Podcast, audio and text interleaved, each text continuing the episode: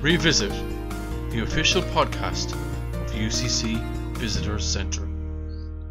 Welcome to this episode of Revisit, the UCC Visitor Centre official podcast. I'm delighted to be joined on the show today by Dr. Jenny Butler. Dr. Jenny Butler is a well known folklorist and the leading authority on the academic study of contemporary paganism in the Irish context, having conducted the first ever ethnographic study of Irish contemporary paganism. Her book on this topic, 21st Century Irish Paganism Worldview Ritual Identity, is forthcoming from Routledge. Dr. Butler has been the recipient of many awards, bursaries, and accolades stretching back to her student days when, for two years running, she was awarded the title of UCC College Scholar. Since then, she has received various awards, and her research has been supported by the Irish Research Council, the Royal Irish Academy, the Ireland Canada University Foundation, the Ireland Newfoundland Partnership, and by the UCC College of Arts, Celtic Studies, and Social Science Research Support Fund. Dr. Butler has been a Government of Ireland Research Scholar, a Dobbin Scholar, and a Charlemagne Scholar, and more importantly, is one of my favourite people in UCC. Hi, Jenny, how are you? Thanks for coming on the show. Hi, thanks for having me. I need to take a breath after that. That was a long sentence. So, yeah. So, um, you're, you're very welcome, and the, the one thing I always like to start this conversation with people is is is to ask them about their own history, their own sense of history with UCC. So can you tell me about your own passage to UCC and your own history here? Yeah, I uh, I actually studied at UCC. I studied uh, philosophy and folklore, and then I started uh, an MPhil, which was upgraded to PhD. So uh, I did all my studying at at UCC, and then uh, I started um, uh, teaching here as well um, as as a student, and I'm still here. They can't get rid of me.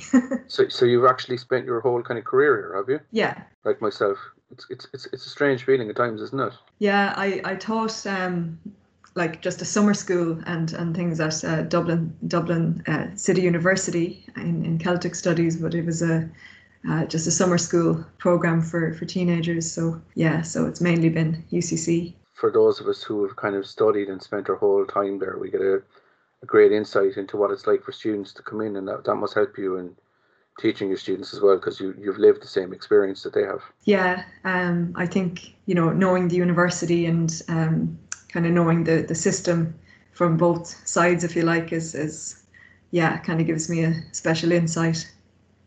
And you teach currently in the School of Religions, am I correct? yeah, study religions um, department. Uh, yeah. I, I love that department because it's got so many different facets and different ideas and ideologies all kind of coexisting under the one roof. It's for me, it's it's really what universities are about. Yeah, I think you know religious understanding, like uh, religious literacy, is really important. Just to be able, like, I think it's so it's so embedded in culture, and to be able to understand different people and you know where they're coming from. Um, so I think it's it's a really good skill to have, like um, as something to something to study, and it's something I, I really enjoy uh, working in because I've I've always been interested in you know what why people are religious, what they believe, and why. And because I, I was raised with no religion, which I suppose is a bit uh, unusual for for Ireland. Um, I was I was exempt from religion in school, uh, so it's funny that I ended up um, you know working in this area so. But perhaps your distance from it though growing up gave you more of a strength to be able to analyze it more critically? Yeah i think you know when i was little i used to think that everybody else knew something that i didn't know. So I, I always kind of was on the outside looking in and i think that gave me mm. that kind of you know that kind of uh inquiring interest. And so i'm interested in lots of different religions you know what uh, particularly new religious movements, like how how they how they they develop, how they arise, and what people actually believe. And so it's uh, yeah, trying to make sense of that and understand it. And and clearly, there's a lot of young students that want to make sense of that as well too, and want to look at religions and and I suppose in plural uh, religions critically and to analyze why people are religious and I suppose why they follow certain religions.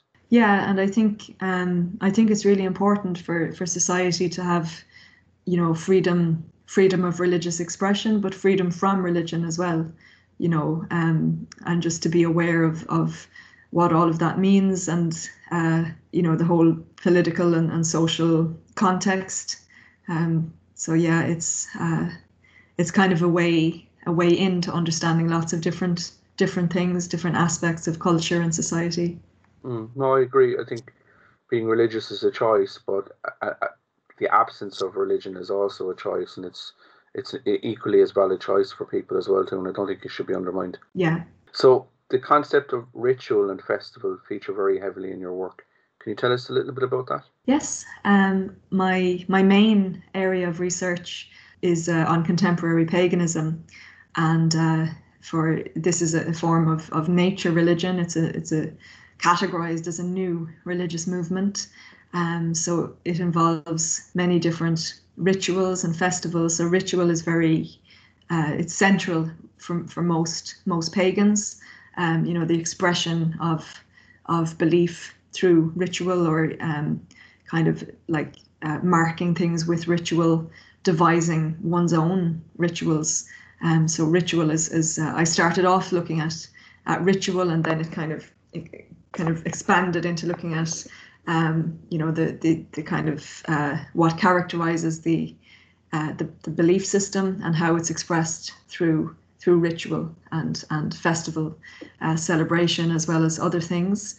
So for um, like the the kind of paganisms uh, that that I research um, are witchcraft. So there's a you know there's a, an expression that not all witches are pagan and not all pagans are witches. Um, so there's pa- different kinds of pagan witchcraft, uh, including Wicca and then um, Druidry, and I also include people who self-identify just as pagan uh, in in in my research. So not everybody follows a particular path or, or type of paganism, but for each of those, you know, gen- generic kind of pagans and Wiccans and Druids uh, and and other uh, witches, they each would have uh, rituals. So the, the rituals are quite similar across the kinds of paganism that I research. So there would be things like um, life cycle rituals, so including baby blessings. So for most um, for well, the, the pagan, the kind of paganisms that I uh, research, I have to keep clarifying that because there's different different kinds uh, in different parts of the world, especially. But um, for the, the kinds I research, there would be things like baby blessings, which is a welcoming kind of ritual. It's not, you know, it's not the equivalent of a christening, for example. Um, there would also be, you know, pagan weddings. So they're they're called hand fastings. So that comes from like an Anglo-Saxon, the Anglo-Saxon term hand fasting for the um, tying the hands together, and then you know that's, that's apparently where tying the knot comes from, uh, and then untying the the the, the the bind to show that people are standing together of their free will. Uh, so the hand fasting ritual, um, there would be people who are registered celebrants, you know, who can who can marry people um, and uh, there are kind of like public pagans who, who would do that as well, who would be uh, ritual officiants at, at hand fastings, and people uh, often devise their own ritual for their, their wedding.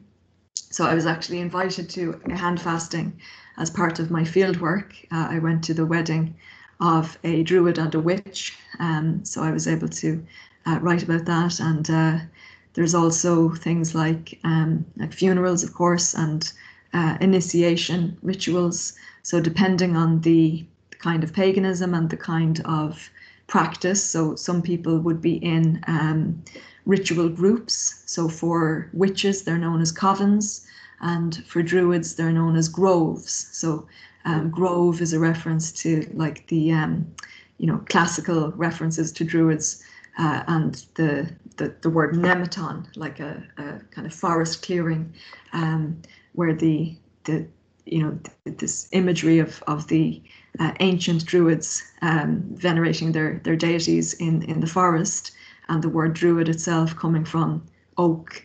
Uh, oak or knowledge of the oak or priests of the oak is, is how it's translated. So for covens and groves, they they would have rituals to mark special occasions. Um, and there's also solitary practitioners uh, who, who would practice ritual on their own. So and not everyone does the same thing. So in my in the course of my field work, which I, I did for quite a long time over over a decade, I took part in different rituals uh, and I tried to follow the festival cycle uh, with a particular group and then um, with with different groups and individuals uh, to see what they do to celebrate the festivals. So for pagans in Ireland, um, most people would would follow the um, the Celtic ritual year structure. So the and this is something we still have in the the traditional Irish calendar. You know the the calendar customs. So we have the the, the festival of of Imbolc. So that's the traditional start of spring on the first of February, which uh, is also St. Bridget's Day in the, the Irish calendar. So pagans would celebrate Bridget, but the, the pagan goddess. Um, and then um, you have the uh, the the next kind of in paganism they're known as the the the the, the uh, the head festivals or the major festivals, um, the the the festival of Bealtaine or uh, traditional start of summer um, on the 1st of May, and then you have Lughnasa, which is the harvest on 1st of August uh, in our modern calendar, and then Samhain or, or Halloween, which became Halloween. Um, so pagans would celebrate the festival of Samhain, um, the traditional start of winter, and also the solstices and the equinoxes.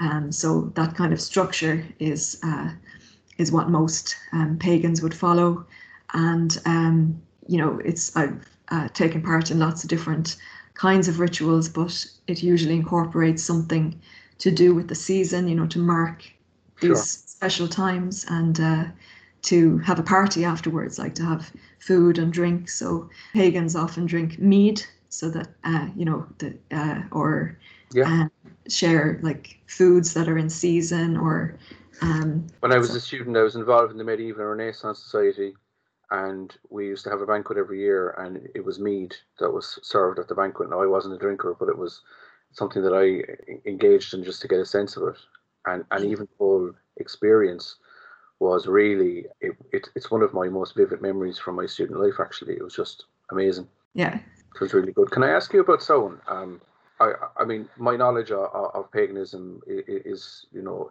I pick it up from movies. So I have another follow-on question in a minute about that. But uh, for some reason, I seem I've always seemed to have this belief. Maybe it's it's accurate or, or, or, or not. Did Halloween actually derive in Ireland from pagan rituals, or or is it from somewhere else? Well, it's a it's a conflation of of um, different religious observances.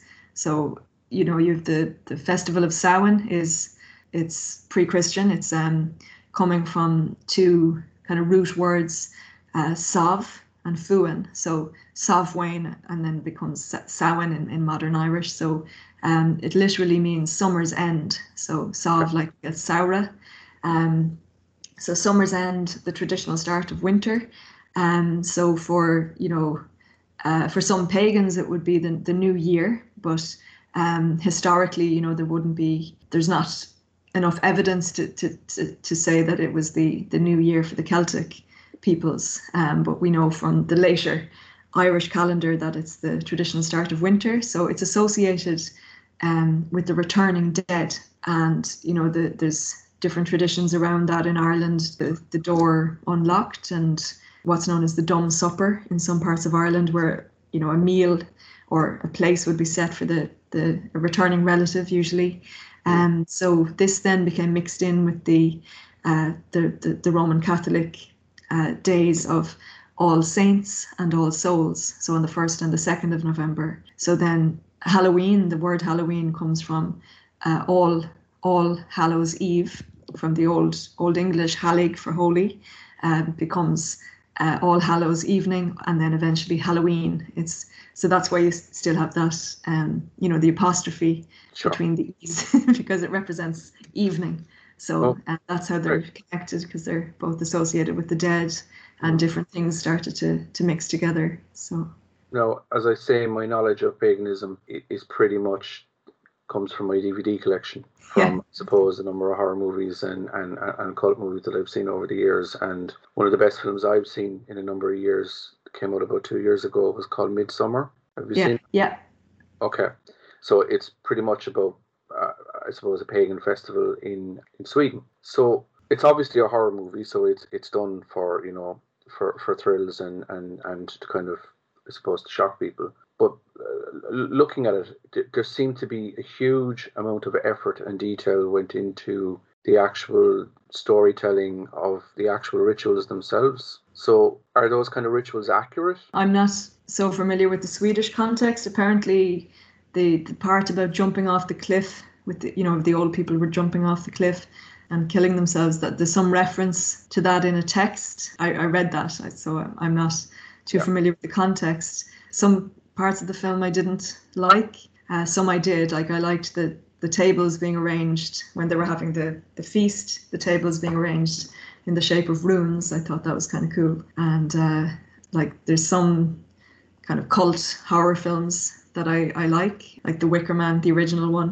Yeah uh, favorites yeah. so it's also not it's not it's not about a continuous pagan tradition. It's about a you know lord summerisle starts up a pagan religion on the island. It's uh, so i suppose it's a bit like midsommar that it's a it's a particular group that are doing this. It's not something continuous. So i don't know if there's any films actually about a continuous tradition. I suppose they are works of fiction and i suppose they should they should be able to stand up to scholastic criticism you know which is why it's great to have folklorists and and people who are experts in in this area. And it'd be nice to see, I suppose, more critical um, analysis of these kind of things. Well, just in connection with horror films, you know, that's uh, something a lot of my my research participants talked about because a lot of people, you know, you have a lot of cultural fears around the occult.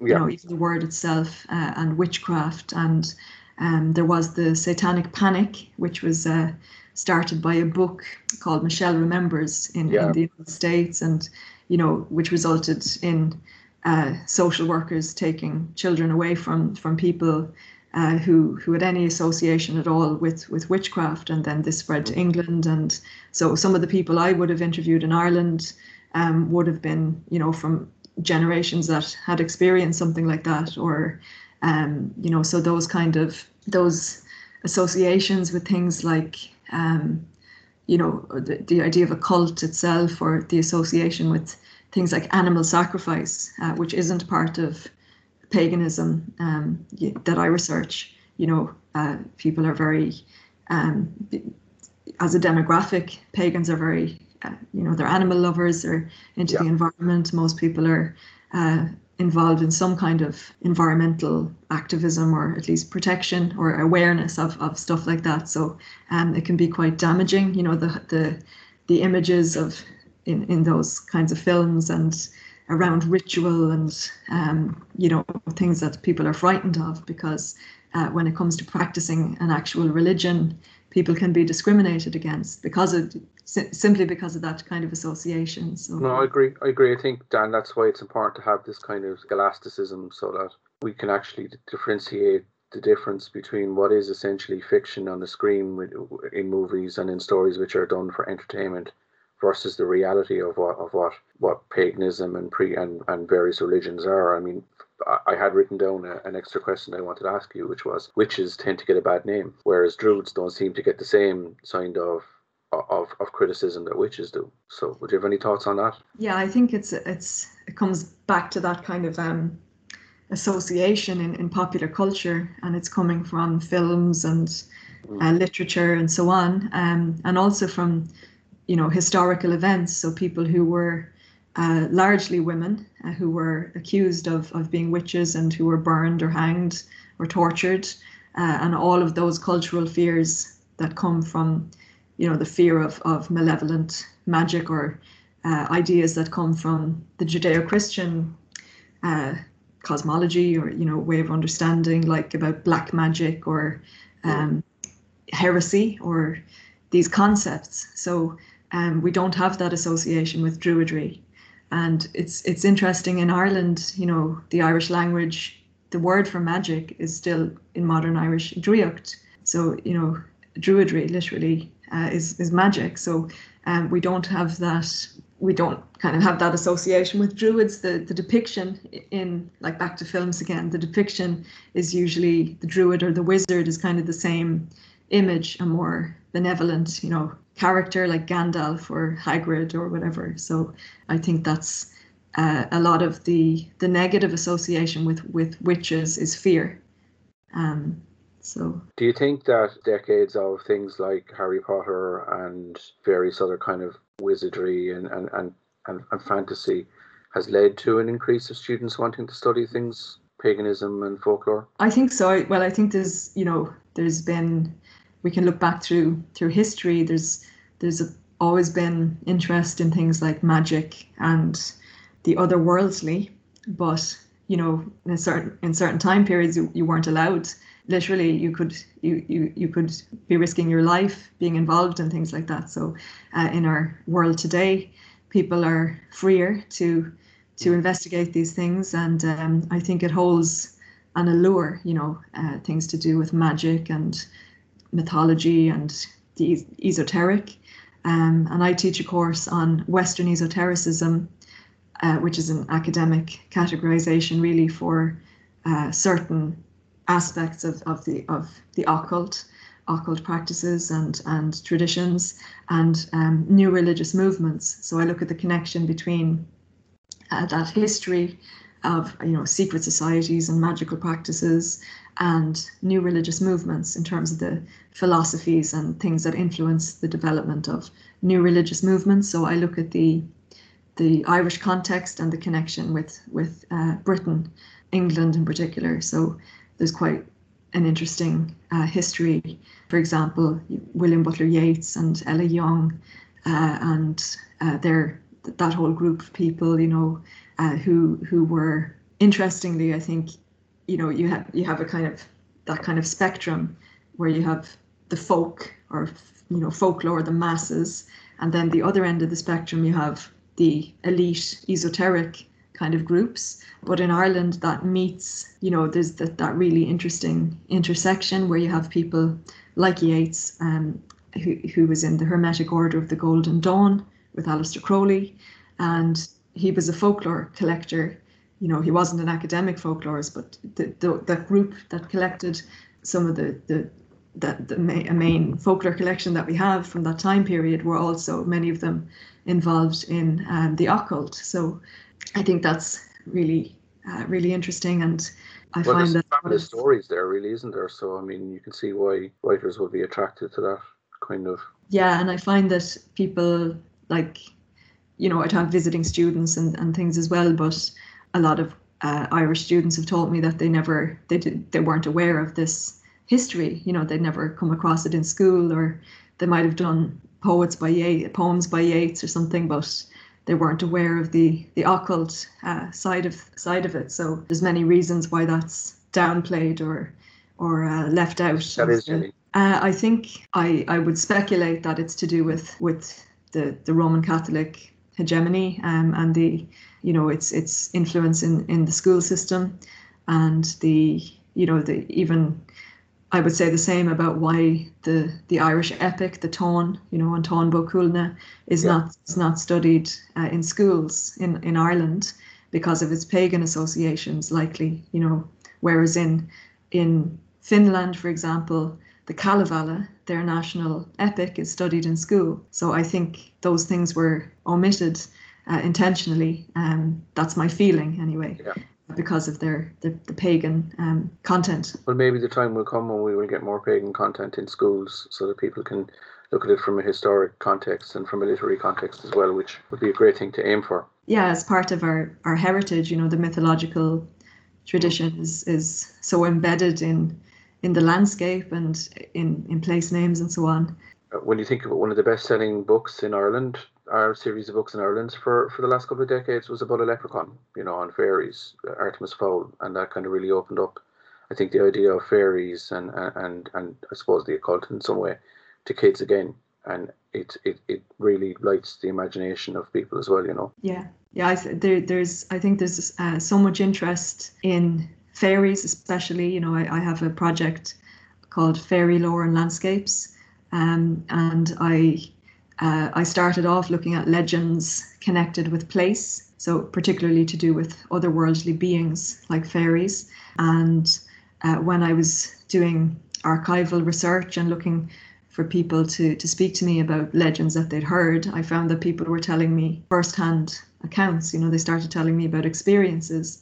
So I became very interested in that and, you know, how people make sense of these things and these so-called fairy places and you know to, to approach them from a, a, study of religions perspective um, as you know as as as part of folk religion uh, even though people individuals might not regard it as something religious uh, that's also something i'm looking at you know why why are some things religious or seen as as religion and other things are seen as folklore or Yeah.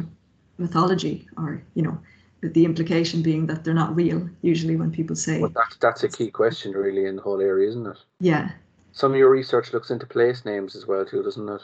In, in, folklore context. uh, yeah i'd like as i mentioned the, the places connected with with fairies uh, or um, you know the the ring forts or so that are colloqu- colloquially known as fairy forts um, so some sometimes place names hold spiritual meaning or you know the the din dinnseanchas the kind of you know place name lore how places got their name. You often have a connection with something otherworldly or something mythological. Um, so uh, you know the you know I mentioned Bridget earlier. So the you know the kind of Kildare the, the place name Kildare is from kill like a church and the same root word for for that, that we get druid from so dira for the oak so an oak church so it, it may be that that was an oak sanctuary um, some kind of a sacred place for the in the celtic religion and then that became a, a christian uh, shrine as well so um, i'm interested in that kind of merging together or, or syncretism Brilliant. Jenny, what inspires you? difficult question to be put on the spot, but what inspires me? Um, I would say the, without sounding too pretentious, like the numinous, something that you can't touch, something that's someone might describe as mystical. Like I'm fascinated by, by those things, and that inspires me, you know, or motivates me to do research to find out like what, what kinds of things people are experiencing and what it means. You know, I think life is about meaning you know whether that's you, whether you describe it as something like religious or spiritual or we have cultural meanings um, and they're you know the crux of it that's that's what uh, I think that's what inspires lots of people to continue or you know what uh, what's me- what gives their life meaning and um, so I, I don't think that's pretentious at all, Jenny, and I think there's so much that we have to learn and you know your discipline is i- i- is a newer discipline and there's so much that we can learn from it like one of my favorite things in UCC is in the when you go to the clock tower of the main quad and you go into the the west wing there's a number of stones on the wall there and there's one stone which has pocket marks on it and nobody seems to know the origin what, what its purpose was. Like there are stones next to it which are for querning corn and for, for, for we know exactly what they're for but there's this one stone there which is not a known stone. It doesn't have markings on it but has pockets on it. And archaeologists and folklorists and, and various people have never been able to determine what the purpose of that stone was. And i love that because it's it's, it's it serves as a as a daily reminder to me that we think while we think we have all the answers there are still things on display, even in our own campus, that we don't understand. And it gives us an example and, a reminder that, that we are, we have to constantly keep looking for knowledge and, and, and research. And that's kind of what I admire about your area and your research is that, that that longing and that need to continue to research and to uncover things that we don't know. What's your favourite part of UCC? the stone corridor. I like the the Ogham stones and the whole the whole structure there. I like I just like the the atmosphere of it and the quad. Uh, um, and you know Ogham stones with the you know the inscriptions and I'm I'm I'm I'm quite in, you know I think most of them are, are personal names and it's they were likely ways of commemorating people or marking territory. So I'm another thing I'm interested in is how uh, how people are commemorated or how events are commemorated and the connection with landscape. So anything to do with, you know, um, the kind of built heritage that's out on the landscape, all of those megalithic monuments. And, you know, I, I did some research as well on, on the Cillíní, the, the burial places of, of, of um, usually unbaptized babies. Um, so I'm I'm interested in you know the, the landscape as a as that kind of nexus of, of you know something that's physically there but also beliefs and cultural memory how that's all connected with with the landscape so another example of that and something that's on the, the campus is the, the the little hut the the famine um, hut and don't know but it'll always be in our memory yeah. it's gone it's gone now so that'll tell you how long i've been on that part of the campus uh, it's been a while since i was down that way but the why was I mentioning that? Oh yeah, the, the hungry grass is another thing. You know how legends are connected to, to landscape. Yeah. Um, I always used to think of that when I walked past the uh, that little mud hut. You know, because the the hungry grass is like because the the famine uh, victims would have been a lot of them would have been buried in mass graves where they died. There's a, there's a there's the legends of the hungry grass where people who'd be out on the landscape walking across these unmarked graves, these patches of land, could suddenly get hunger pangs and die. So a counter charm to that was to bring some bread in in one's pocket and then eat the bread and uh, undo this this kind of spell, if you like. I was very affected by the the hunger uh, documentary as well. Yeah. Um, you know, uh, even though of course I knew I knew the history, but to hear more, you know, I'd never really thought about what what it must have been like to have lived at that time. So, you know, the memory of that is in the landscape as well. So I like that phrase, Jenny, and I think it's a good place to wrap up. The memories in the landscape. Dr. Jenny Butler, thank you so much for your time today. It's been absolutely fascinating and great talking to you. And best wishes with your research and your, your upcoming book. Likewise, thank you, JP.